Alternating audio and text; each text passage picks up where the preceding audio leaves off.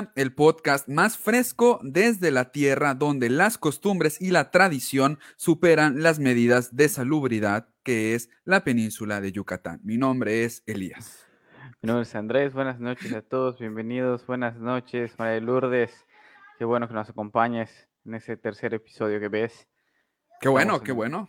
Ya estamos en el, en el cuarto, arrancamos ya duro con, con esto, ¿no? Como dice el compañero Elías, aquí las, las tradiciones pueden más que las medidas de salud.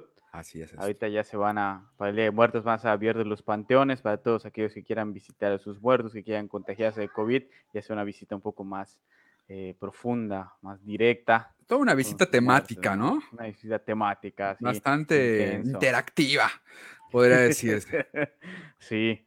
Y bueno, centrándonos en el tema, hoy vamos a hablar de Chims. Las guerras generacionales. ¿Quién es Chims? Gran episodio, ¿eh? Fíjate que desde que lo planteaste en aquella junta que tuvimos al inicio de. Bueno, previo al inicio de la, de la tercera temporada, a mí me pareció un gran tema porque es un meme que. que me identifica. O sea, es un meme en el que me puedo ver, es un meme en el que puedo también identificar ciertas nuevas eh, sensibilidades que que se presentan hoy en día en nuestra sociedad y bueno, de esto nos vamos a encargar de, con su ayuda, obviamente, con ayuda aquí del Bello Público de Cultura, de ir deshebrando. Bueno, vamos a ver. Primero dice, hace un momento estaba platicando con mis amigos por internet chileos argentinos. Tengo una anécdota sobre argentinos, hace un momento se las contamos.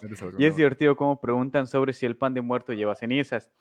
Y es su curiosidad. Entonces lo que somos mexicanos y le damos cuerda a esa leyenda urbana. Muy malos nosotros y luego los ajenos ya no saben que es verdad. Pues está chido, ¿no? Es parte de, consolidar este mito. También me gustaba, yo, yo cuando estaba en la primaria había un maestro que era argentino y entonces le gustaba como que fastidiarnos diciendo que así como nosotros, nosotros llegamos y decíamos, maestro va a comer pip, va a comer pibes. Y obviamente en Argentina el pib o el pibe significa un niño. Y él se volteó y dijo, sí, para el que, al que repruebe de ustedes me lo voy a comer. y luego era como que fomentar ese mito, porque luego otro maestro nos decía, es que en Argentina los pibes son niños. Y todos ¡ah, maestro, no! era divertido, todos sabíamos que no lo iba a hacer. Pero la pues, amenaza estaba, ¿eh? Ajá, ¿no? Son estos mitos urbanos que nos creamos para sentirnos bien con nosotros mismos, ¿no? Claro. Como, como la idea de que si trabajo más voy a ganar y voy a eventualmente dejar de ser pobre y de sufrir que todas estas penurias producto del gobierno. Pero bueno, dice Iván, mañana, sábado y domingo estarán abiertos los panteones, los castellanos, para que vayan a visitar a sus gentes, ¿ves? Es lo mismo. Pero, pero yo le quise decir a, a, Iván, este de, ¿cuál es tu fuente, Paps? Aquí nos mandan un link, no sé quién es Juan Díaz, nos manda un link el que no confío, así que si no nos explica qué es, no le den clic. Y si pueden banearlo, pues baneenlo por información farsa. Dice Iván, no te metas con la poderosísima carrera. Ahorita podemos hablar de eso y las diferentes carreras y vamos a tocar un poquito el tema, ¿no? Sobre estas pequeñas guerras, ¿no? Pero pues para eso vamos a iniciar hablando de Chims. Si alguien sabe cuál es el origen de Chims, porque claro, digo, todos podemos decir, sí, los panteones van a estar abiertos, no van a estar cerrados, pero ¿cuál es el origen de esa información? digo, ¿de dónde viene James? Eh, me pasa mucho, amigo, por favor. Y, me, me, duele mucho porque los memes son muy complicados, muy complejos. Claro. En especial por, por la fuente de la que se originan, es Internet. Ya hemos hablado un poco de los memes, este gen que se reproduce y todo. Pero, por ejemplo, hubo un tiempo en que yo era muy adicto a Internet en mi juventud, en mi adolescencia, y tenía amigos que eran más pros al respecto, eh, y jugábamos mucho con los memes de ese entonces, ¿no? Eh, entré, eh, bueno, X, no sé qué.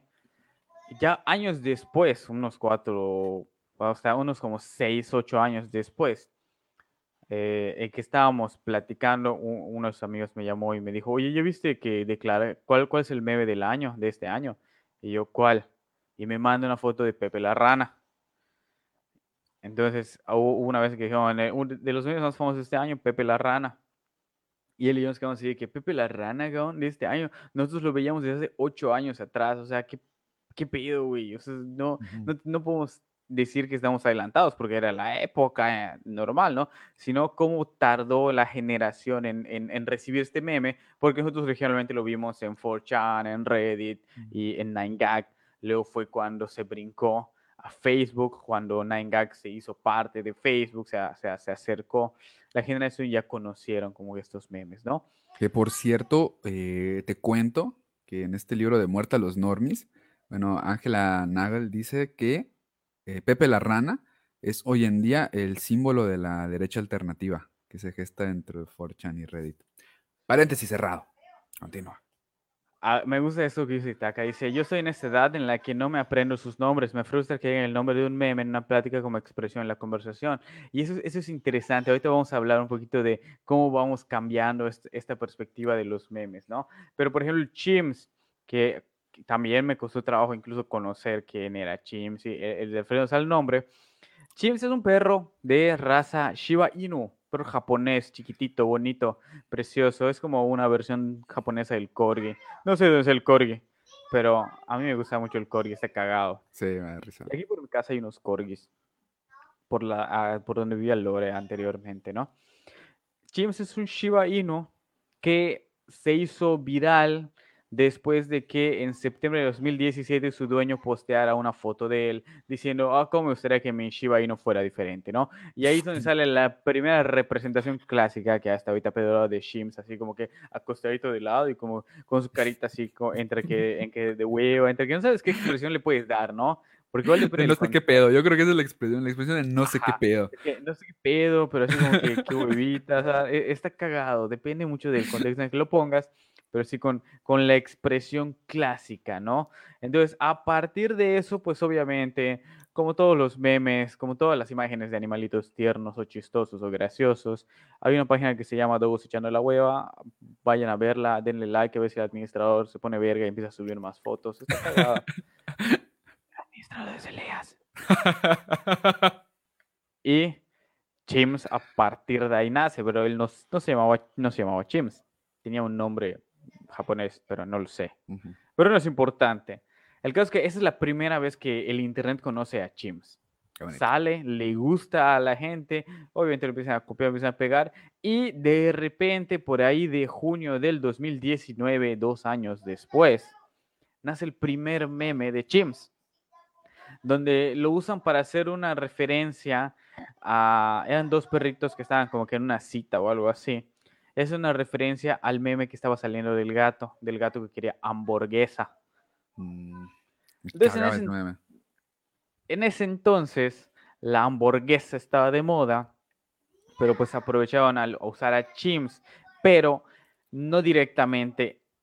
Eh, él, no era el centro del meme, ¿no? El meme era de Dog, Dodge, Dodge, Dodge, era de Dodge, Doge y de repente hay una parte más adelante donde lo combinan su expresión con la de Chims. Entonces se hace una referencia que es una cita con otro perrito. No es que pendejada le dice.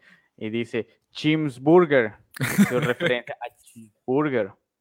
Pero como de ahí era, ya se iniciaba esto de hablar mal, fue que le pusieron Chims Burger. Y obviamente luego evoluciona y se queda con Chims. Que fue como que, wow, el perrito bonito, precioso que está aquí haciendo pendejadas, ¿no? Y, y, no sé, o sea, ya que sale Chims, empiezan a reproducir su discurso y lo que nos lleva a pensar, ¿no? ¿Qué es lo que representa Chims tal cual? O sea, ¿qué es lo que ves en Chims tú? Yo lo que veo en Chims, lo platicábamos hoy, hoy en la tarde, no una duplicación, pero sí una referencia tal vez a lo que fue este, el pingüín incómodo, que era este meme con un pingüinito, ajá, que reproducía situaciones de incomodidad social. Entonces, bueno, hoy vimos algunos que decía, cuando pedí agua y el mesero me trae refresco, ah, está bien. por, por esta misma incomodidad, ajá, y el pingüinito social. Em, de hecho, alguna vez llegué a escuchar ese tipo de frases, e, el, pingüinito social. Soy un pingüinito social, haciendo referencia al pingüinito incómodo. Entonces yo creo que, que Chims viene un poco de, de, este sentir incómodo, de, este sentirnos incómodos socialmente frente a ciertas, frente a ciertas situaciones. Y lo puedo entender en un contexto en el cual eh, ha habido una identificación muy grande de la generación millennial y la Z con este meme. Una identificación que viene de estar en situaciones en las cuales no tiene el control y no se cree con las capacidades para salir adelante. Eh, por eso te decía, es como la cara del no sé qué pedo. Ajá, es, el, pingüino. Ajá, e, e, yo diría que es como un chimps, eh, es, muy nihilista. No, ¿Tú qué dirías? ¿Es más un chale? ¿O es un más no sé qué pedo? un más estoy envergado? Ajá, es que el chale suena así como un, tipo de resignación, pero no lo siento tan incómodo. Como eso llegan, te dan la botella y dices, ah, chale, X, ¿no? Ajá. Que dices, ya está, ni modos, no hay pedo. En cambio, a Chimps lo veo así como que, por, más que nada porque luego lo ponen con su no puede ser y su carita, así como que esta frustración. Es más angustioso, ¿no? Este, esta angustia, siempre lo relacionan con palabras como la ansiedad, la ansiedad, como la ansiedad. Este, este, este, estar como que incómodo con una situación en la que no tienes control y no sabes cómo cambiar y, estás resignado, pero de una manera como que inadecuada, ¿no? Me gusta, me gusta esa idea. Entonces, podríamos decir entonces que el chimps es una expresión de eh, el sentir existencial de, de, la generación millennial y la generación Z. Eh, este, generación A ver, sí. el millennial y Z. Eh, de, este, de, esta, de esta angustia frente a la vida que se nos presenta con incertidumbre, que a veces incluso puede presentarse mayor a nosotros y a nosotras mismos, ¿no? Eh, y esto se ve reflejado, lo hablaremos un poquito más, más adelante, e, en, ya cuando este meme viene a representar la idea de guerras culturales. Pero pues me, gusta porque Chimps es chiquitito.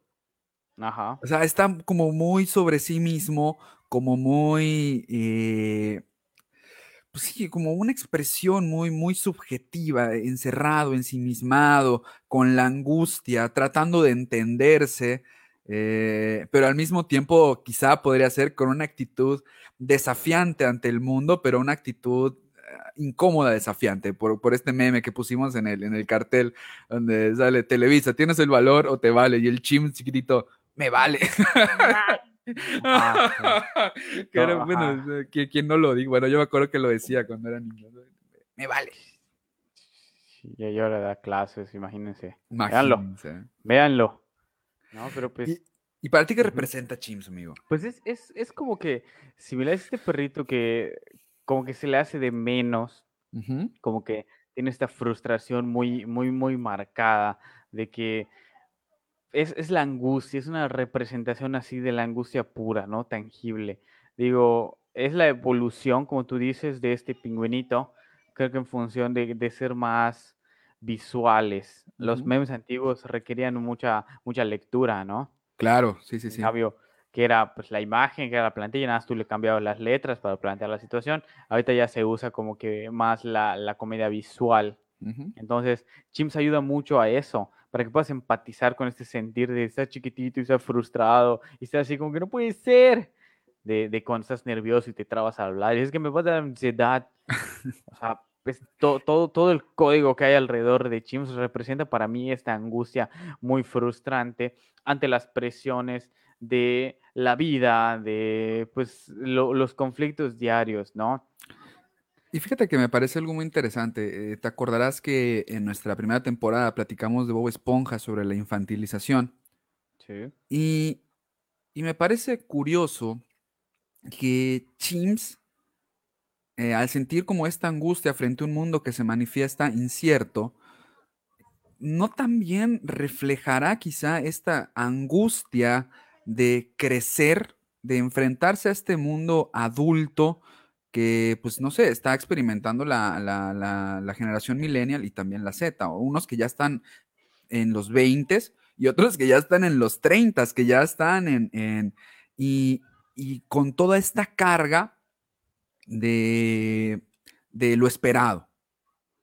De ya estás en los 27, ya estás en los 28, es que eso lo vamos a ver en los memes, ¿Y qué has conseguido tú? Sí, ¿no? Es, como la pregunta, o sea, ¿qué, ¿en qué generación encarna Chims, no? O sea, ¿quién, ¿para quién está eh, haciendo su discurso? ¿Quiénes son los que lo están haciendo? ¿Quiénes son los que estamos empatizando con este, con este perrito, no? Ya hace rato mencionaste como que la generación millennial y Z de una u otra forma, pero creo que engloba más cosas. De repente, los memes incluyen o engloban a varias generaciones. Sí, sí, a Chims como que muchas veces se le ve como que el pequeñito, pero la pregunta es, ¿realmente podemos empatizar con Chims? Dice Carla, hay una historieta que dice que todos somos una cosa blandita, que conforme pasa la vida nos creamos una armadura, una armadura dirigida por una cosa blandita. Ahora se resume en todos somos Chims, un perro blando chiquito sin saber qué pedo con la vida. Ajá, pero, es, es, eso, ¿no? O sea, Chims, ¿a quién le está hablando? ¿Cuál, cuál es? ¿Chims es chiquito? ¿En qué sentido es chiquito, no? O sea, dice, no la adultez, responsabilidad. Ajá, un poco de eso, ¿no? O sea, como como que nos incluso nos confundimos en el discurso. El problema no es tanto ser adulto, sino es como que todas las responsabilidades que vienen encima y que se le atañen precisamente a lo que representa tu edad cronológica, el tiempo, tu tamaño. Y este sistema de expectativas que hay en relación edad, el deber ser. Y bueno, eh, lo que dice Carla me parece interesante. O sea, somos quizá una generación que está experimentando el, el deber ser, el sistema de expectativas, y el descubrimiento de una sensibilidad nueva en la que nos asumimos blanditos. de, dejar atrás lo duro y, asumirnos blanditos, explorar lo, emocional. Lo hablaremos más adelante, pero pues me pareció importante. Eliseo, un, un saludo, un abrazo. Entonces, podríamos decir, tú dirías que Chims encarna en los millennials y los Z o, hay algo más, o hay otra generación ahí que se ve representada. ¿Qué opina aquí la la, la chaviza? La chaviza. Es que, por ejemplo, Chims, eh, si bien en general considero que ha sido muy usado para representar a la generación millennial y Z, no creo que represente tal cual a una generación, sino a un sentir a una expresión que nosotros tenemos. Entonces, me gusta como lo plantea Carla, que dice que somos una cosa blandita. James podría hacer esa cosa blandita, es cierto. O este perrito blanco, chiquito, sin, que, sin saber qué hacer con, la vida, ¿no? Dice Héctor Hernández, saludos desde la derecha de Elías. Ya todos estamos muy claros que Elías es de derecha, de ultraderecha. Héctor desafortunado. Entonces, Digo, gracias. Su programa de izquierda, de derecha. Cultura. Gracias por reafirmárnoslo al compañero, el compañero, amigo, colega Héctor. Es streamer, lo pueden ver en Twitch como Listorm. Reactor Mod. Reactor Mod. Ah, es que tú eres Listorm, ¿no? Es cierto. Solo está en Twitch el compañero. Simón. bueno, es exclusivo. Ahí, ahí lo, lo, lo pueden encontrar como. Entonces vamos a poner aquí Reactor Mod. Con doble T, ¿verdad? Con doble T, así es. Reactor Mod. Búsquenlo en Twitch, síganlo. Buenos juegos. Stream. Generalmente terminando cultura, él ya está streameando. Así que igual a veces si nos lagueamos es porque él está. Ya está streameando. Ya tomó la reta. ¿Y, qué, qué, puedo decir, no? Porque probablemente él esté consiguiendo más suscriptores ese, y eventualmente pueda monetizar antes que nosotros, así que no puedo culpar al respecto. Pero vayan a checarlo, tal vez cuando, cuando él sea famoso nos pueda patrocinar a nosotros, nadie sabe. Dice Taca Chiquitos, el término usado como el sentimiento de la ausencia de la madurez de sus recursos en comparativa a quizás nuestros padres o los adultos de antes a nuestra edad. Ahí es donde eh, eh, está el conflicto, ¿no? En compartido con nuestros padres o los adultos de antes. Digo, Chims podría encajar también en estas personas. Yo considero que Chims es esa cosita blandita que es cierto. Nosotros estamos ahorita Chims reflejados, pero ellos también tienen al Chims dentro, que es como que este dolor, esta, este, este, uh, esta cosita así chiquitita que tienen, ¿no? Dice Taka, somos un pedazo de slime. Moldeables. Rubén Guerrero dice, sería interesante saber si las generaciones anteriores se encontraban con este conflicto de sentirse blanditos frente a la adultez. Saludos, Elías. Saludos, Rubén, qué gustazo. Iván, Chimps es tan bueno que trasciende generaciones. Es que, a ver, es que, a ver, e, yo creo que es la acotación que hiciste y que retoma un poco Rubén. Es decir, Chimps, más allá quizá de una encarnación de generación, a ver si te entendí bien, representa más el descubrimiento de una sensibilidad. Es decir, representa el cambio de una sensibilidad con respecto a generaciones anteriores. En este caso, lo que pregunta eh, Rubén me parece interesante. Dice, generaciones anteriores se encontraron con este conflicto de sentirse blanditos frente a la adultez, es decir, frente al sistema de expectativas esperado, frente a la generación que los precedía. No lo sé, o sea, yo, yo diría que sí, o sea, yo diría que, que si la generación que ahorita nos acusa de generación de cristal hubiera sabido de los memes, si hubiera aparecido algo, algo similar como una forma de, de, del entendimiento de lo que somos. O sea, digo, no, no creo que ninguna generación haya pasado desapercibida en función de esta necesidad de cumplir con ciertas expectativas, ¿no? Que es lo que siempre se ha de una u otra forma establecido, porque venimos de tiempos diferentes, o sea, ahorita lo que estamos viendo es una pandemia, estamos viendo los huracanes, por ejemplo, pero pues antes han vivido otro tipo de conflictos sociales, otro tipo de jerarquías, hay quienes vivieron las matanzas de Tlatelolco, el Aguilazo, digo, hablando en Latinoamérica, de México, ¿no?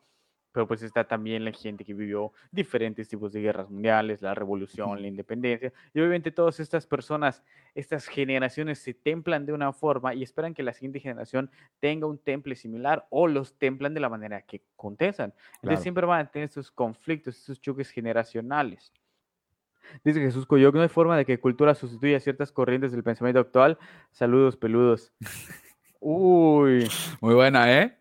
No sé qué está diciendo. Creo, creo que creo que les he tirado mierda a alguien. Pero. Creo que este Chávez es un pendejo. y pues obviamente este es un ejemplo del Chimps, ¿no? De que él llega como que sí, yo a tu edad me paraba a dar una exposición con traje y saco y corbata y que la verga. Y así como que, pues no vale verga. Me viene valiendo verga si necesitabas estar bien vestido para aparentar que tu exposición decía algo. O sea, ¿qué pedo, cabrón? El contenido es lo que interesa y yo no voy a aprender nada más de que pues tu mamá te sabe vestir bien chingón, cabrón. Ya, ya, exacto. Es que yo creo que eso, eh, eso, eso es chimps. Eh, por un lado es el desafío al sistema de expectativas de la generación inmediata, a, la generación inmediata anterior, pero al mismo tiempo es esta, creo yo, búsqueda en, en, el absurdo que queda después del interrogamiento del sistema de expectativas. Es decir, ¿qué sigue para nosotros una vez que hemos rechazado esto que viene de atrás? Y bueno, es normal entonces presentarnos chiquitos. Y entonces, como, como hablábamos, como, como veíamos este meme, quizá nosotros en el 2050 nos toca ser dog y decir, yo sobreviví a una pandemia, y salga otro Chims que diga, ay, en el 2055, quiero la Play 10. Entonces... En 2055. Oh, se atrasó Cyberpunk 2077 otra vez. Ay. Dice, dice Carla, sí, claro, solo que nosotros podemos reconocerlo, admitirlo. Uy, no, no estoy de acuerdo. Creo que, como en toda generación, hay gente que puede reconocer y admitir ciertas deficiencias, ciertas... puede ser autocrítica, pero no considero que seamos una generación dispuesta a eso, la verdad. ¿A la autocrítica? A, pues a esta parte de reconocerlo, admitir eh, en general lo que somos, lo que podemos ser, lo que no podemos hacer, nuestros cambios. Digo, eh, si bien estoy de acuerdo que sí se puede hacer y que estamos ah, en, un, en, una etapa de cambio, todavía estamos a, varios años de que consolidemos esta parte de reconocer y admitir nuestros defectos, nuestras malas yo diría, yo, diría, yo diría, te digo, porque somos chimps. O sea, te digo, estamos en este proceso de interrogación, en este proceso de, de quizá a veces incluso sentirnos menos frente a este sistema de expectativas. Chimps es una situación. situación, claro. le puedes poner la cara de Chimps a cualquiera Es la que hacemos todos cuando de repente, cuando, es como cuando Elías va a, a, pedir las tareas, ¿no? Y normalmente tú, tú te llamas, no sé, Steinfeld, y dices, sí, me va a tocar de último. Y Elías dice, va uno atrás por delante, y tú te quedas, no puede ser. no. Y ya te digo, la verga, ¿no? O sea, dice Aldonas, hola, pero a llegar tarde. No te preocupes, Aldo, aquí no se checa, aquí, aquí no hay necesidad de ponerte la camiseta y nada. Estamos hablando de Chims y estábamos hablando de, de un personal de la UAE. sin ofender a los presentes. Chims es un perro, no, Chims es una idea, Chims es una situación, pero sí, Chims es el meme del perro, del, del Shiba Inu, que está así, ¿no? Taka dice, le puedes poner la cara de Chims a Napoleón, be like, cuando llegue el invierno con anticipación, hermoso, exactamente, así como cuando estás a punto de invadir Rusia y de repente llega, no puede ser. Bonk. Dice Héctor, sí es un perro, Saúl. Sí es un perro, Saúl. No, no está diciendo que tú eres un perro. Si es un perro, Saúl. Pues, bonk. Así es. Bonk. Bonk. Dice Aldo, mi favorito del último par de meses es el del perro de Dios. Es el de. ¿El perro de Dios? No sé. Supongo que se habla de Chims, ¿no? Chims es como un diosito. Dice José Manuel Vázquez, saludos a mi Dudy Elías. Estimado Valdés, te mando un besito en el aniceto. Pero bueno, hablando de. Ajá. volviendo. De, de, Chims y todo. Eh, yo me pregunto y, nos preguntamos, o sea, ¿somos una generación de cristal? o sea, eh, ¿realmente eso es lo que, lo que somos? Dice, Dios soy yo, de nuevo. ese, ese, sí, ese, ese, perro me da mucha Dios soy yo de nuevo, no lo, no lo ubico. De un perro. Ahí, creo que tengo el sticker, ahí te lo mando. Suena que es uno de esos eh, memes nuevos. Ah, es el perro ese negro, ya. Sí, suena que es, uno de esos, de esos memes nuevos que usa la chaviza. Sí, claro. Es un perro negrito que está llorando ante una situación trágica o algo así. Sé que estamos transmitiendo en Facebook, pero no te va a pasar nada, puedes decir negro. Digo, después de la pendeja que hizo Nutella, nada puede empeorar, ¿me entiendes? ¿Sí viste lo que hizo Nutella? Sí, sí lo vi. Nutella, caca, caca. Cuando le vas a tu perro la azotea, tu perro está abajo y ese güey ya, así está mejor la situación. No digan cristal que me da ansiedad es eso, ¿no? O sea, somos realmente una generación de cristal. ¿Qué, se puede interpretar como, como generación de cristal, no? Mucha gente dice, no, nosotros somos la generación de cristal. Es cierto que, somos como que alebrestados, que es un poco... Creo que, creo que ahí, siento que por ahí es a donde iba el comentario de Carla. No es tanto de que seamos como que, eh, que podamos reconocer o admitir lo que somos o lo que hacemos, sino que estamos más dispuestos a alzar la voz de repente. Claro. Eh, a, ver, a, lo mejor no reconocer lo que somos, pero sí reconocer lo que está viniendo de fuera. Exactamente, ¿no? O sea, ya identificar ciertos patrones a los cuales alzamos la voz. Como lo de Nutella dice, lo de Nutella se pasó de lanza, jaja. Y precisamente a partir de que empezaron las críticas, porque ni siquiera Facebook lo baneó, o sea, la gente empezó a ponerse así, ¿qué pedo, go? Y de repente lo quitaron. Entonces, generación de cristal, eh, una, una, generación que al hablar de cristal se habla de que es fácil romperse, que nos habla de que es una sociedad, de una generación o generaciones que son fáciles de ofender, que ya no soportan lo mismo de antes, etcétera. Y yo creo que este es un tema que tenemos que tocar en algún momento y que es muy importante. ¿Y por qué no? O sea, hacerlo a través de Chims me parece, me parece algo fantástico. Es decir, venir cuestionando este sistema de expectativas, sentirnos eh, frente a algo tan grande que todavía no podemos discernir bien qué es, em, pero al mismo tiempo así como la mirada está puesta en el futuro y tenemos este, pues esta, esta preocupación por lo que viene, eh, al menos poco a poco creo yo hemos podido eh, ir entendiendo el pasado, es decir, qué es, qué es lo que viene, qué es lo que hemos consumido, qué es lo que nos ha formado y qué es lo que ha formado otras generaciones que hoy en día para este mundo que nuestras generaciones están formando no funciona. Pero como es una eh, ¿cómo podemos llamarlo? Es, una, es un cuestionamiento quizá de muchos valores que cimentaron la forma de ver y entender el mundo de otra generación, pues es normal que, que sintamos este ataque o esta, o esta hostilidad. No sé, ¿qué opinas? Supongo que, ajá, hay, hay, como dice, digo, dice Samuel, ¿qué generación no fue de cristal con la pelota de béisbol correcta? Todos tuvieron su delicado punto G. El de los hombres tiene el ano. Eh, la, la, la cuestión es que las generaciones tal cual obviamente siempre se ven atentadas, siempre se ven eh, de una u otra forma tratando de moldearlas, ¿no? vi un, cómic hace poco que me gustó mucho, donde habla de que la infancia es como, como cemento blanco, blando, que tú empiezas a moldear, pero eventualmente se va a secar y luego ya no vas a poder hacerlo, ¿no?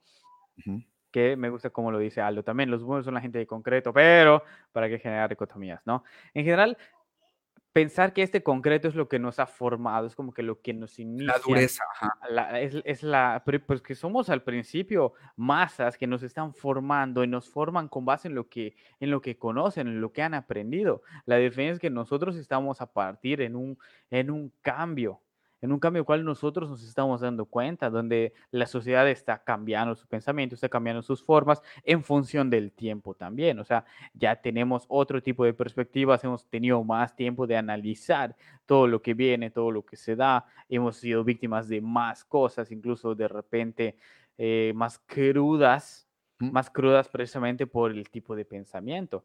Por la información que ahora nos llega más de primera mano. Nunca habíamos tenido, creo yo, lo platicamos cuando hablamos de la espectacularización de la violencia, nunca habíamos tenido tan a mano imágenes tan crudas con respecto a, lo violento. Sí, porque no, no, no llegaban. O sea, el Internet y, todas estas cosas llegaron a cambiar pues, nuestra perspectiva, ¿no? A ver, ah, se están acumulando los comentarios, eso me pone nervioso. Dice Taka, los que quieren cancelar y funar, LOL, sí somos nosotros, esos que quieren, que quieren cancelar y funar a toda la gente. Si se puede Chim sobrevivir a la liquidez de estos días. Mm, Yo creo que. Qué duro. ala, ala, ala, ala. Mm, Yo creo más bien que Chims existe por la liquidez de nuestros días porque la liquidez nos lleva a una incertidumbre, a, algo que no es sólido, a algo que se, se, nos, se nos va de entre las manos y yo creo que, o sea, Chims es posible por la liquidez. Sí, por supuesto, pero, pero creo que igual es eso, ¿no? O sea, Chims llegó a partir de esa liquidez, esta, pero se va a poder mantener, va a quedarse aquí. Ah, bueno, ahí está, esa, quizá esa naturaleza paradójica, así como llegó, en algún momento Chims se irá y pasará igual que todo lo que fue viral en algún momento, a no ser que de verdad se transforme en un estandarte generacional. Hoy en día creo yo representa una sensibilidad, pero de ahí a que sea un estandarte de lo que, de lo que será esta generación eh, en la que nos hemos, o sea, la generación que se ha identificado con él, pues quién sabe. Sí, sí personalmente no vale para un pito, James, así que no Dice Taka, creo que es una generación que no tiene miedo, tiene el Internet como una protección, puede demandar lo que no es correcto pero también hay una saturación de opinión de estar o no a favor. Siempre va a estar una generación anterior que diga eso no pasaba en mis tiempos. Luchan contra la tradición del pensamiento, los que educaban, entonces sigue siendo complicado empatizar con ellos. Y creo que igual, como dice eh, eh, Taka, ¿no? Esa parte de demandar, de ampliar el sistema y de conocer y tener contacto con gente que piensa como tú, que te apoya, que de una u otra forma puedes recibir ayuda, puedes recibir como que esta certificación, este apoyo de otras personas que dicen, ¿sabes qué? O sea, eh, lo que dices tal vez no sea correcto, pero va por aquí.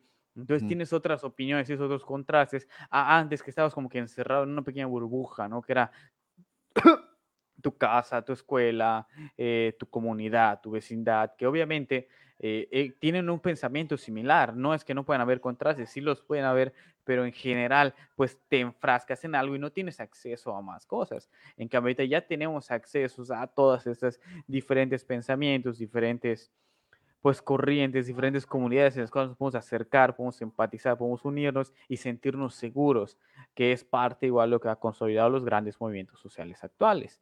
Precisamente saber que no estamos solos y que tenemos un apoyo. Dice Aldo, siento que el pedo se complica mucho cuando se trata de desaprender y de cuestionar lo aprendido. Por supuesto. y es como que la parte dolorosa de Chims, ¿no? Donde que Chims representa esta parte de que sí, eh, el típico meme donde son Dodge, que está su mamadísimo y llega, sí, acabo de regresar de trabajar, voy a, eh, ahora voy a construir mi casa, voy a seguir construyendo mi casa. Tu papá a los 18 años y todos 25, eh, deja un punto y te digo qué tipo de chetos eres. Y la gente empieza a decir como que, velo, ese perro estaba más mamado y todo. Pero, por ejemplo, remitiéndonos a los memes, también vi un meme de un señor de, de la tercera edad que está con una niña, que aparentemente es su nieta, y le dice, en mis tiempos la gente no se quejaba y nos poníamos a trabajar ocho horas al día. Y la niña le dice, pues qué bueno que en tu gente hubo gente, que en tu tiempo hubo gente que sí se quejó y ahora podemos tener mejores accesos laborales y mejores prestaciones. Claro. Entonces, ahí es donde vemos Dodge, es como que este eh, personaje mamadísimo, pero realmente por qué es mamadísimo. O sea, él sí tiene como que esta parte física que está muy relacionada como que a la violencia, pero Chims tiene una perspectiva diferente, más interiorizada, tiene más inteligencia emocional, por ejemplo, más inteligencia social, y eso cambia mucho la perspectiva. No sé qué opinas, es que yo pensar más que que Chims tenga más inteligencia emocional, yo creo que Chims está como más consciente de la importancia de la inteligencia emocional. Es decir, eh, yo creo que Chims más que ser un ser acabado es un ser en proceso. Exacto. Como la, generación de una u otra forma para la que se dirigida a sus memes. Claro. Que son las que se están formando. Es, es el aprender a estar bien con nosotros mismos. Es decir, eh, a lo mejor eh, eh, puede ser hostil como la, la cuestión de decir, eh, yo a mis 25 años poniendo una publicación, pon un punto y dime qué cheto eres. Pero de alguna u otra manera, a partir de ahí es, bueno, o sea, y si yo lo hago, pues qué, o sea, me da risa, o sea, es parte de lo que soy ahora y aprender a estar bien conmigo mismo y con eso desafiando, pues como habíamos dicho, el, el sistema de expectativas que venía, que venía antes. Y esto bueno, eh, se relaciona un poco con lo que viene a decir algo, Aldo, que dice, es que las redes sociales se volvieron nuestro nuevo patio de juegos. Nos cuestionan por enfrascarnos en el celular todo el día, cuando por WhatsApp estamos platicando con 20 personas a la vez. Y es que eso, la, la tecnología trajo consigo nuevas formas de socialización, o sea, nuevas formas de encuentro, nuevas formas de, de de estar ahí virtualmente, nuevas formas de, comunicación y justamente que tú digas, Aldo, me parece muy interesante, que las redes sociales se volvieron el nuevo patio de juegos. Eh, quizá, oh, es que no, no, no sé qué tanto podríamos decir. O sea, si, si somos eh, eh, no sé, por así decirlo, eh, generaciones en construcción y en cuestionamiento, pues yo diría que es completamente eh, normal que... ya soy fan destacado. Digo, pues yo diría que es normal que obviamente este patio de aprendizaje comiencen a ser las redes sociales. Es decir, si nosotros observamos ahorita las, las redes sociales, son este patio donde estamos aprendiendo a argumentar, aprendiendo a discutir, aprendiendo a opinar, donde se comienza a ver este esta plataforma para, pues, para la expresión. Y esto se relaciona con lo que dice eh, Taka. Taka, eh, hay una saturación de la opinión y es que yo creo que tiene que ver con este aprendizaje que estamos llevando a cabo, en el que estamos jugando, aprendiendo y, en el que nos estamos dando cuenta de, de todo lo que estamos cuestionando y en el que obviamente va a haber conflicto, va a haber choque y va a haber pues incluso no nos vamos a poner de acuerdo nosotros en mucho tiempo sobre lo que estamos reflexionando y que se presenta nuevo ante nuestros ojos. Felicitamos a Taka por llegar a ser fan destacado. Síganle su ejemplo, den like, den compartir, hagan, comenten para que luego puedan disfrutar de los beneficios. Ya, e, eso se los diremos a los fans destacados, no os pongan en público. Así que, verga, en corto. Sí, sí, sí, pero tomen en cuenta la analogía de lo que representa un patio de juegos para un niño de 5 años. Creo que en este caso seríamos nosotros casi 30. Sí, o sea, sí, eh, eh, pero eh, es justamente, es que yo estoy de acuerdo contigo. O sea, somos estos adultos, estos chims eh, que están redescubriendo lo que la adultez significa, desafiando todo este sistema de expectativas y también es, o sea, es un patio de juegos en el que estamos aprendiendo y descubriendo lo, lo, nuevo. Eh, me, no me gustaría, ah, quizá lo, lo trabajamos, decir que somos una generación infantil. No, porque, por ejemplo, viene a lo que sigue, ¿no? ¿Cuáles son nuestras nuevas uh, sensibilidades? Este, este Digo, eh, antes estábamos pensando que la gente tenía de una u otra forma que trabajar mucho, digo, de por sí no, pero eh, esforzarse demasiado por llegar a determinados puntos. Eh, er, es muy común, digo, desde la prepa me están diciendo, no, tienes que estudiar tu licenciatura, tienes que estudiar tu licenciatura para que termines, tengas una base y tengas esto. O sea, como que ellos ya tenían un plan estructurado que en su época funcionaba, que tenía un sentido y podías aplicar a algo. Pero ahorita ya no. O sea, antes tener una licenciatura así como que, wow, ahorita tener una licenciatura. Pues, es el primer paso para un posgrado, por ejemplo. Es, es... el primer paso para un posgrado y el posgrado es así como que, wow, uh, qué bonito, ¿no? Pero pues de nada chingados te sirve, a fin de cuentas. O sea, porque uno, creería, sí, ya, voy, ya soy post, ya tengo mi postdoctorado, voy a ser investigador nivel 4. Y de repente, sí, pero él es sobrino del rector. Sí, o entra en una universidad donde están las vacas sagradas. O sea, así como que, ¿espera qué? Me estás diciendo que ese vato no, no, no sé cómo armar el chiste. Quería terminar a Chavo Estrada, pero no, no me ocurre. algo se me ocurre, algo. Pero, ¿no? Pero es eso, o sea, vemos a gente que de repente está ahí nada más por sus contactos, que realmente no, no, no, no, no te urge tanto la licenciatura per se que la licencia, que, que, porque pasa en muchas empresas, dicen, o sea, tú, tú tu licenciatura, lo que sea, métete en administración, lo que tú quieras, y ya con el título te pongo en un puesto altísimo y a la verga, no así funciona, así se están dando muchas cosas ahorita. Entonces, a ver, estas nuevas sensibilidades son resultado de la ruptura de todos los supuestos en los que construimos lo que la vida debería ser. Sí, Es decir, pensar, o sea, nos falló la familia, nos falló la religión, nos falló la política, nos falló el mercado, nos falló todo. nos, nos forman, o sea, esa, esa cosa blandita la hacen en función de lo que ellos sabían y lo que ellos creían que iba a ser. Y ahora se da un cambio, un cambio radical.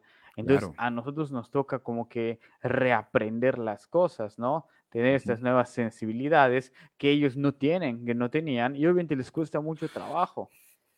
Dice Geo Bobadilla, no podría ser un problema tener un patio de juegos en los que no se respete el juguete de otro. Y por eso mucha gente se ofende cuando se le menciona lo grosero fuera del lugar del comentario u opinión. Hay que también tener en cuenta, estoy, estoy de acuerdo, estoy completamente de acuerdo. Sin embargo, también eh, digo, como parte de mi formación y mi profesión de educador, eh, muchas cosas en, el, en el pedir está el dar y la honestidad sin empatía es crueldad. Claro, si bien estoy de acuerdo en que mucha gente cuando con esta parte de no meterse con el juguete del otro, que es un poco de lo que hablamos ahorita de las sensibilidades, ¿no? Cómo te crean, cómo te, te hacen, y muchos creen que por ser más antiguos, por ser tus papás, por ser, no sé, un, por, por, tener más edad, creen que pueden llegar a darte lecciones de vida y decirte lo que está haciendo está mal. Entonces tú le dices, no, perdóname, pero lo que usted está haciendo está mal, por esto, esto, esto. Y te queda así como que no, no seas grosero, hijo de tu chingada madre. Típico que terminas de dar una exposición así chingona y dice el maestro, eh, el equipo 3, ¿qué es? Por favor, quiero hablar contigo. A ver, tu camisa rota, ven por acá. Entonces, todo, ¿eh? entonces ahí es donde dices, o sea, ¿qué pedo? ¿Cuál es el pedo? Ah, ¿Hubo un problema? ¿El tema estuvo mal? No, es que aquí no se tiró mierda, tu puta madre se tiró mierda, cabrón. O sea, ¿cómo la ves? ¡Ah, la verga! ¡Ah, la verga! Porque es lo que la gente no se espera, ¿no? Que de repente eh, que es lo que a mí también, pues me pasa, ¿no? Como papá, de repente llegan su papá, me deberías hacer eso, y decía, tú deberías callarte la boca. ¿Qué? y así como que, pues no, o sea, lo que me está diciendo no aplica ahorita, es otro contexto, es otra situación, y realmente sé hacia dónde va eso que me estás diciendo, y sé que no es correcto, que no es lo que yo quiero. O sea, está muy cabrón. Eh, dice Coyoc, la edad física no representa madurez emocional, creo. Quizá eso podría ser una interpretación de Chims relacionada con la edad y la educación emocional. Exacto, o sea, Chims es completamente diferente, por eso como que se le plantea que eh, Dog siempre llega como que grandote y a sus eh, iniciados a, o menos de 20 años que ya hizo muchas cosas, pero es porque el tiempo se lo exige. Sí, y, porque es el sistema de expectativas. Sí, o sea, es, lo que, debe ser. Pero pues nosotros tenemos otras expectativas, otras aspiraciones y tenemos otros tiempos, ¿no? Digo, ah, antes decían, sí, tienes que conseguir rápido tu base para que pues puedas generar antigüedad y todo. Y ahorita pues no te dan bases por nada, así que pues, pues esto la o sea, ¿cuál, ¿cuál es el, el punto? ¿Cuál es el punto? Dice Taka, es que ya no estamos forzados a hacer una familia. Eso creo que era la presión por la que debíamos tener todo. Y ahora no todos, ya no nos embargados. No se preocupen por la censura. Nosotros tomamos las represalias y todo ya no nos envergamos. Ya nos, Como embargamos, Tal vez. Embargados con las casas de Fabit. Queremos tener una experiencia y en eso gastamos nuestro dinero. Incluyen viajes, viejos, artículos, tacos, etcétera. Sí, y claro, igual, igual tiene mucho que ver, ¿no? Antes comprabas una casa por un determinado precio y te dan casotas. Ahorita esas casotas ocupaban demasiado espacio y las nuevas generaciones tienen casitas o en algunas partes del estado cuartitos a los cuales pueden acceder. Y no es lo mismo, es completamente diferente y las, los precios son muy elevados y los, los salarios son muy bajos. Claro. Entonces, la situación es completamente diferente. De ahí que mucha gente pues trate de mantenerse en familia, en comunión, para tener otro tipo de, de, de, comodidades, ¿no? Porque la, el tiempo ha cambiado. Dice, Andrés sacando sus frustraciones. ¡Ja! En parte. Dice Aldo, la maldita romantización de la vida adulta. Exactamente, de que había, hay mucha presión por ser adulto, ¿no? Sí, claro. incluso cuando estaba en la prepa, cuando tiene un maestro que sí lleva a tener sus 18, pero pues su identificación no es nada más para entrar al antro, sino que ya representa responsabilidad como adultos. Entiendo que lo digan en función porque ya puedes votar y pues la juventud de repente hace sus pendejadas en, las elecciones, ¿no? Pero eh, ahí mismo, están hablando desde un sistema que ellos conocían, desde una visión de lo que ellos conocían. Y bueno, o sea, yo creo que lo que está sucediendo es que la forma en que se percibía el mundo ya no coincide y nos están aventando la bolita a nosotros de que quizá pueda ser por... Dice Andrés Meraz, ya Aldo de la Cruz, deja de verga y déjame ver. Le dice Aldo de la Cruz, eh, pinche morro, te confundiste de podcast, este no es el show de la mole chida.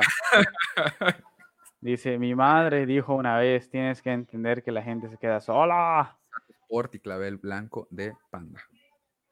Rolón, rolón. Pero bueno, o sea, en, eso estamos. Y, fíjate que ya hablando de las, de las nuevas sensibilidades, em, citando otra vez a Ángela Nagle, Nagle, en, Muerte a los Normis, fíjate que hizo algo muy interesante y me gustaría poner aquí a juicio de, del público. Nagle hace un, una declaración que a mí me parece un tanto incómoda, pero puedo entender la razón.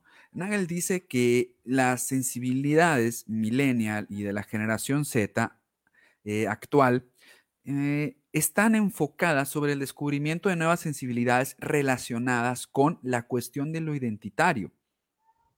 Es decir, nuestra, la generación millennial y la generación Z está descubriendo nuevas sensibilidades en función de lo que yo soy.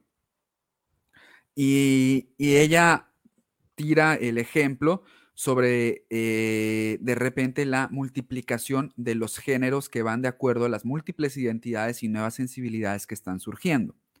Entonces, Nagel sugiere y dice, mira, a mí me parece interesante que la discusión millennial y la discusión centennial se, enfoque en el me ofende que no eh, me reconozcas como yo me reconozco en medio de esta multiplicidad, que también viene a ser una de las principales quejas de la generación anterior. Ah, entonces ahora uno puede ser un helicóptero. Entonces ahora verga, es ah. pinche pedo. Exactamente. Entonces, eh, Nagel en medio de esto dice, ¿será entonces que esta extremada preocupación por las sensibilidades relacionadas con la identidad le está quitando al millennial y a la generación Z eh, la capacidad de reflexionar sobre otros aspectos de la existencia, como por ejemplo lo político, lo cultural. Es decir, ¿tú consideras que nuestras generaciones están atrapadas únicamente en el problema de quién soy yo y cómo me asumo y cómo me asumen los demás? No, no creo que estén atrapados directamente en eso. O sea, sí. En parte, estamos hablando de que cuando tienes este conflicto de identidad, ¿no? Antes estaba como que no se daban el tiempo de, de, de, analizarlo, ¿no? Simplemente te decían, esto vas a hacer. Y de ahí tenemos a mucha gente que vivía dobles vidas, vidas escondidas, porque no le daban tiempo de experimentar y de conocerse, de, tener esta identidad. Y precisamente las restricciones no le permitían tener acceso a otras personas que tenían este, esta misma identidad, ¿no? Gente con quien pudieran empatizar. Entonces, actualmente estamos experimentando eso y no es que estemos enfrascados, porque enfrascado suena a que eh, me suena como que a un tipo de obsesión, como que no puedes pensar en otra cosa, sino que al momento de elegir, yo elijo precisamente mi felicidad antes que cualquier otra cosa, mi bienestar y mi, mi, mi salud mental y emocional, antes de, de, de, meterme a las cuestiones ya políticas y económicas. Entonces, por ejemplo, hay mucha gente que dice, sí, el mundo es un cagadero ahorita, hay, hay, que ver cómo se soluciona. Puta, la verga no es solucionarlo, es porque en su tiempo no lo pensaste, porque no lo arreglaste, porque tenías que responder y concentrarte en otras cosas. Estoy de acuerdo, pero no me vas a echar la pelota a mí de que la sociedad es una mierda por mí y porque yo quiero usar un helicóptero. El pedo no es ese. El pedo es que, como dice un meme de, de Los Simpson, que es cuando está Homero, que se voltea en el auto para decirle a Bart, eh, no importa lo que tú quieras hacer, yo te aceptaré y Bart le dice a Lisa, traduce, no quieras, no, dice Homero, no importa que seas de generación de cristal, te quiero. Y Lisa dice, no quiero aceptar que es machista, clasista y misógino. Claro, exactamente. Porque de una otra forma te echan la pelota, ¿no? Porque es más fácil ver al otro que está como que con sus propios problemas y mantenerlo ahí a que yo tenga que hacer esa introspección. O sea, y es lo que le está costando mucho a la gente actualmente, o sea, las generaciones eh, los, los X y los boomers, por decirlo así, que son como que los que se están enfrentando a este cambio, que claro, ellos ya, como decimos, son gente que ya su, el, el, concreto, la, la parte blanda ya se secó, ya se endureció y tienen que redestruirlo y todo. E, este tema como que lo habló mucho un ilustrador, se llama Nogues, os voy a pasar, voy a, voy a poner el cómic en cultura para que lo vean, es muy chido, me hace llorar de repente. Entonces, a ver, eh, um, corrigiendo quizá eh, a Nagel, entonces podemos decir, o sea, esta, esta nuevas sensibilidades basadas en la identidad, entonces no son, no están despolitizadas. Yo creo que eso entendí un poco lo que decías. Finalmente, este afianzarme en el mundo también es un acto político. Eh, decir, eh, todas estas cuestiones, todas estas eh, roles de género, expectativas de género, lo que soy, esta represión sobre mí mismo, el revelarme ante ellos también un, un, ¿cómo se llama? Un, acto político. Me parece ahí que Nagel hierra un poquito, o sea, es un gran libro este de, los normis, pero no me parece eh, certera esta preocupación porque esta generación se está enfocando en el yo soy. Eh, frente a otras cuestiones políticas, cuando, como dice Aldo más adelantito, estamos también buscando una identidad individual, pero eh, abriendo paso a estas identidades colectivas. Es decir, no es por mi identidad individual, sino porque cada uno de nosotros puede expresar estas, pueda expresar estas, estas identidades y estos, y estos sentires. El peligro sería heredar los narcisismos de la posmodernidad. Y ahí, bueno, ahí ya nos despolitizamos por completo. Pero si esto es, esto es una lucha política, yo estoy 100%, 100 de acuerdo. Eh, complementando lo que dijo Aldo de la Cruz de su madre, dice Andrés Medal, la mía decía, la casa, la vida es como una caja de bombones, nunca sabes qué te va a tocar. Maldito Forrest, ojalá que sé.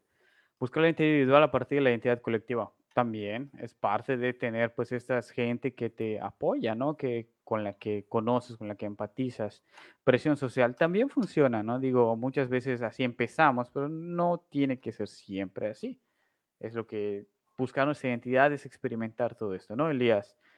Es que esas cuestiones son tan postgeneracionales. No, Celia, tienes que entenderlo, tienes que aceptarlo. No, no te vayas a romper. no fui yo, fue Nagel. Dice Aldo, y el reconocimiento de la misma a partir de la validación propia de quién soy o quién quiero ser. Exactamente. Todos los que queremos. Esa, esa, libertad de afianzamiento me parece bonito. O sea, yo, yo eso es lo que rescato mucho de esto. Esa libertad de afianzarnos. Y ese afianzarnos es completamente político. Quizá me equivoque, pero bueno, en eso estamos. En el cuestionamiento de este sistema de expectativas y de roles y sistemas normales. Creo que se refiere a que son transgeneracionales. Dice Taka, creo que se llama generación de cristales porque uno tiene frustración, porque en su época no fue así, como un no me puedo quejar, tengo que aguantar, entonces porque tú sí. Sí, es parte, ¿no? Es lo que decían, o sea, ¿quién es la generación de cristal realmente, no? O sea, ¿quiénes son los que realmente estamos como que en función de, de rompernos más ante lo que se presenta con la generación, ¿no? porque decíamos que pues ellos están criticando todas estas cuestiones a partir de su perspectiva y pues ya vamos a ir concluyendo que ya nos agarramos mucho tiempo. ¿Qué onda? Pensando que Dodge es la generación anterior y que Chimps es la nueva. Dodge desconoce el mundo actual y sus formas. O sea, esta cuestión de, de ser, de cuáles son los nuevos retos a los que se enfrenta la juventud, la, pues estas cuestiones de identidad, ¿no? Obviamente, como, como, como dice Taka, ¿no? O sea, es, en su época no pudieron hacerlo, entonces ahorita pues tienen estas quejas, ¿no? Dice Ale, la crianza es un acto político y lo difícil que ha sido cambiarla. Claro. Esa, esa es una de las nuevas sensibilidades que están cuestionando estas generaciones. Sigan, hablemos de crianza. Sí, sigan, hablemos de crianza. Recuerden que con ellos cerramos en la segunda temporada. Sí, ¿no? La segunda. Sí, claro, ser la segunda. Sí, con, con, con ella cerramos la, la, segunda temporada, así que ella es la experta de crianza. Síganla, aquí está el, el, el link a su, a, su, a la página. Síganla en, en, Facebook y en Instagram, ¿no? Hay que, hay que, hay que conseguir, si uno, de, si uno de los que pronunciamos despega, tiene que patrocinarnos, sea la verga. Lleva, nosotros, así, así por favor. así como, como Owen Wilson y Ben Stiller. Agárrame, hijo, y, y que te lleve, ¿no? Pero sí, o sea, este acto eh, de, de, crear, que es un acto fuerte, eh, eh, que representa como romper todas estas jerarquías, todas estas estructuras políticas, ideológicas que estaban antes y que a Dodge le cuesta mucho entender, porque es cuando lo están criticando, que es cuando se da cuenta que su fuerza física ya no funciona, ya no le sirve, porque ya no reacciona a la época. Y las nuevas generaciones pueden precisamente hacer mejor es entender mejor el mundo, porque es el mundo que están viviendo.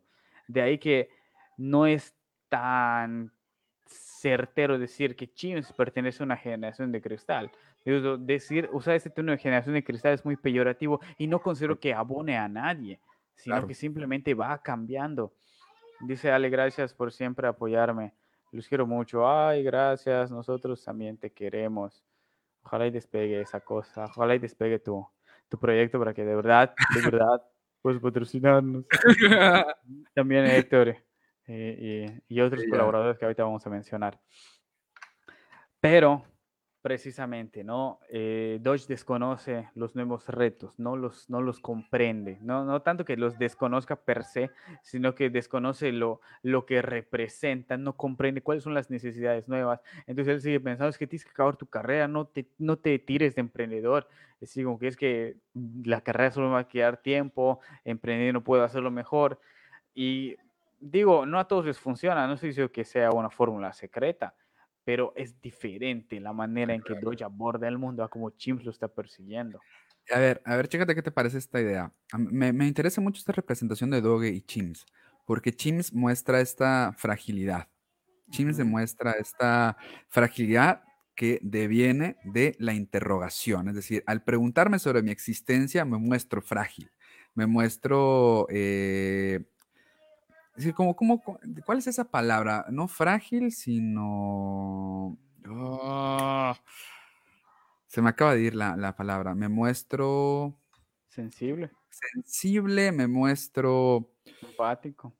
Mm, vamos a ponerle frágil porque se me Vulnerable. vulnerable ante el mundo. Es decir, me gusta Chimps porque representa esta vulnerabilidad que está en la búsqueda.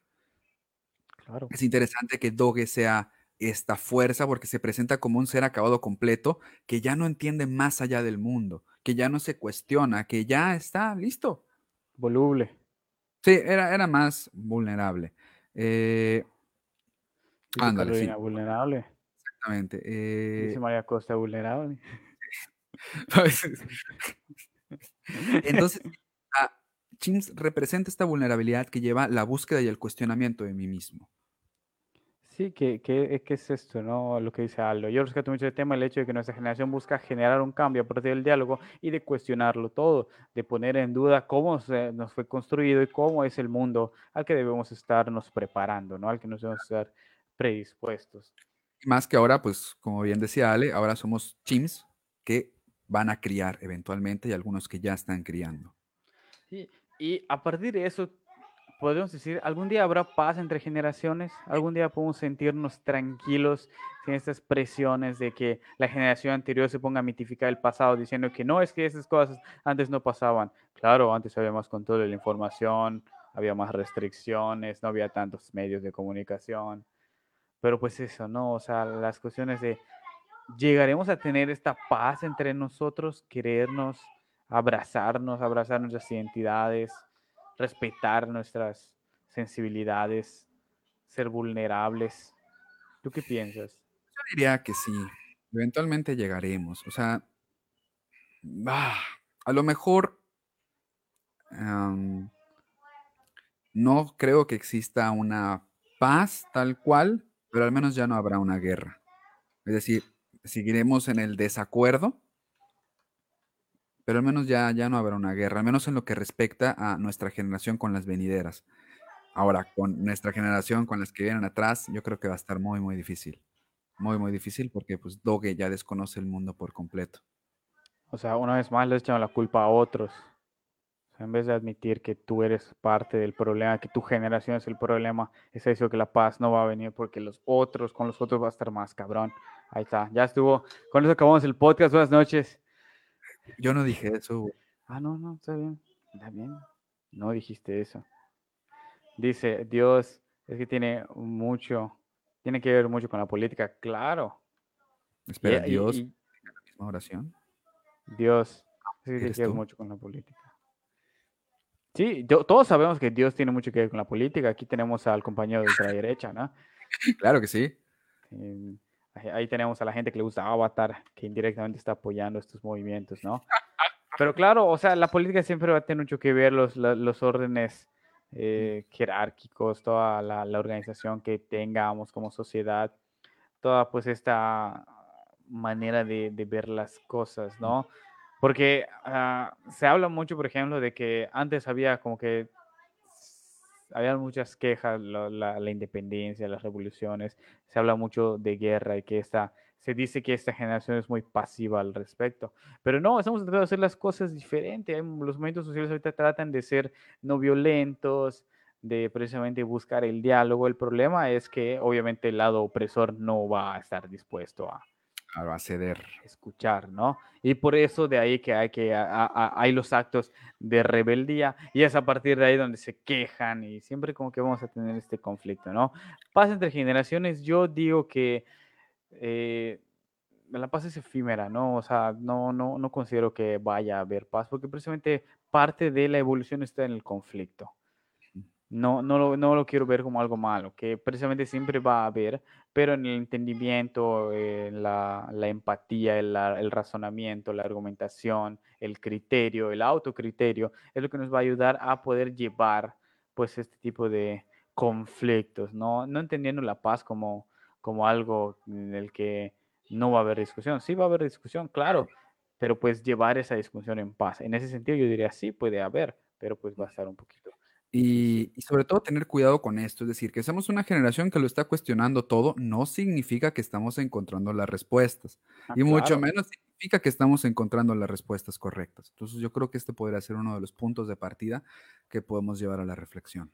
Dice Aldo, gran tema, gran episodio, los quiero. Nosotros también te queremos, Aldo. Y si comentas, si das like y compartes y te ganas tu insignia fan destacado, estoy seguro que te vamos a querer más.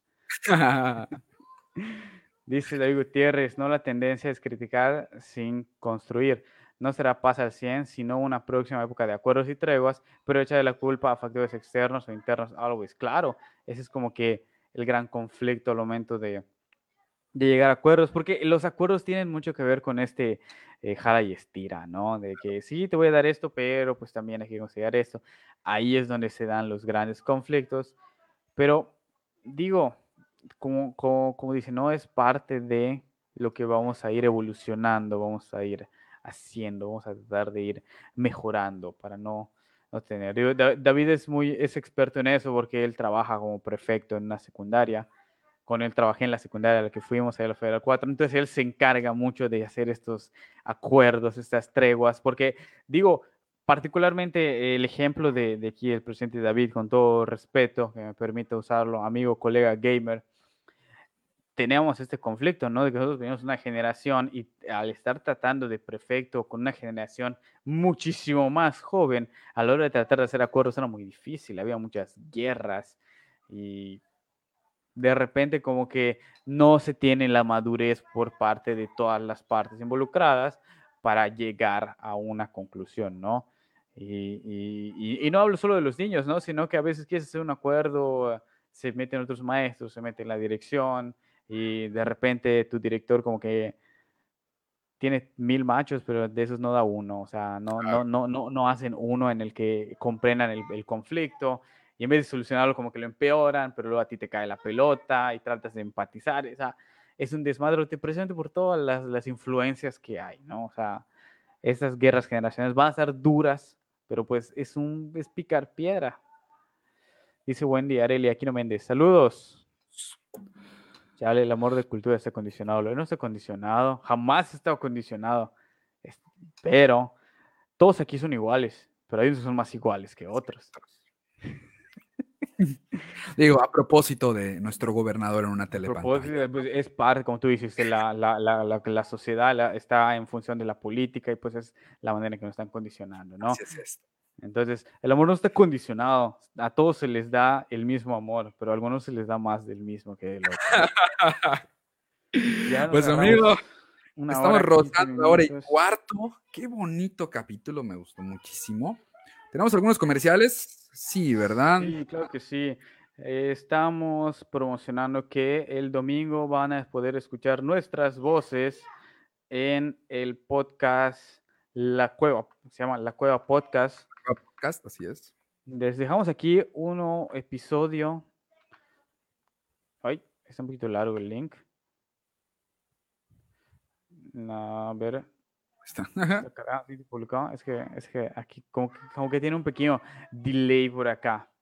La, la, Cueva Podcast es un podcast realizado por Pablo La Luz y alguien más. Les, les dejamos este que se llama Nos visitan desde el abismo es de La Cueva Podcast. También les dejamos su canal de YouTube para que vayan a verlos, escúchenlos. Y vamos a estar, colaboramos con ellos, hicimos un capítulo especial sobre cultura. sobre esto de los retos del podcast, sobre pues a lo que nos enfrentamos como podcasters, ¿no? Eh, Pablo La Luz es uruguayo, pero yo por accidente le dije argentino ofendió el güey así, pero al aire. Te apuesto que va a cortar eso, ¿eh? Pero pues, si lo escuchan, ah, escuchan el chiste. Ajá. Easter egg, vayan a, vayan a comentarle de que escucharon mi pendejada. Fue, fue así como que, sí, escuchándonos hasta Argentina. yo soy uruguayo, valió verga la vida, Y así como que, en mi defensa, recuerdo que Elias me dijo que era argentino. Probablemente Probablemente no fue así, no lo sé. Es que a veces Elías habla y yo simplemente me desconecto y recupero lo que se pueda, pero pues ahí Entonces vayan a escucharlo. El domingo va a estar el capítulo en su canal para que nos escuchen y vean qué pedo, ¿no? Eh, su podcast habla mucho sobre ciencia ficción, sobre libros, es muy bueno. Habla igual sobre, pues, temas oscuros, ¿no? Tiene un capítulo, creo que antes de este, tiene un capítulo de Edgar Allan Poe muy interesante realmente el trip. Echando la culpa a otro. No, no sí le estoy echando la culpa a él, fue él. todo, todo lo que esté mal fue, fue, fue su culpa. Ja, ja, ja. Sí, fue, fue como que divertido. Lo estás buscando y no, así creo que fue un audio. Donde te digo, oye, no, sí, son uruguayos. Casi seguro que dijo argentinos. Es que primero dije argentinos y hasta ahí me leíste y ya luego te valió madre, pero ya después yo te aclaré que eran uruguayos, fue lo que ya no escuchaste, pero bueno. Ah, entonces ven que sí fue, fue él. Me pasó lo que hablábamos en la vez pasada, me quedé con la primera información que me dieron. ya unas chelas, no, pues, pues vas, ¿no? Eh, son, mañana es, mañana, es, mañana, es, 30, se puede armar para que salgamos con los covidiotas. No es cierto, a mí, a mí no, no, me da miedo eso porque pues hay, hay, que cuidarse, ¿no? Hay que cuidarse, pero pues es un sinfín que no podamos tomar unas chelas con todas las medidas de seguridad y la sana distancia. Si mi hay que armarlo. ¿Qué? Era bonito, Si mi gobernador sobrevive, yo sobrevivo. Sí, sí, con eso de que se puede hacer pruebas en un día, en la mañana y en la tarde hacer los resultados. Papá, él puede hacer lo que sea. No, un abogado. Sí, y en un día los resultados. Sí, así Superhéroe. Está, al tiro con todo el Big Brother. Pero bueno, muchas gracias por escucharnos. Vayan a escucharnos el domingo en la Cueva Podcast. Y eventualmente, si, si Pablo de la Luz mm, perdona a Elías por su pendejada, estará colaborando con nosotros más adelante. Dice, exactly. Pues bueno. Neta, ja, güey, por... no, yo no estoy, yo no estoy mamando, yo digo que sí podemos ir por las chelas. Calapa. Buenas noches, Saúl. Descansen todos, ahí nos vemos en el próximo episodio. No sé qué vaya a ser, pero a lo mejor ya hacemos algo por el Día de Muertos. Coman mucho, mucho. Iba a decir pan de muerto, pero pues para los que estén en Yucatán y conozcan el pip, pip. Adiós.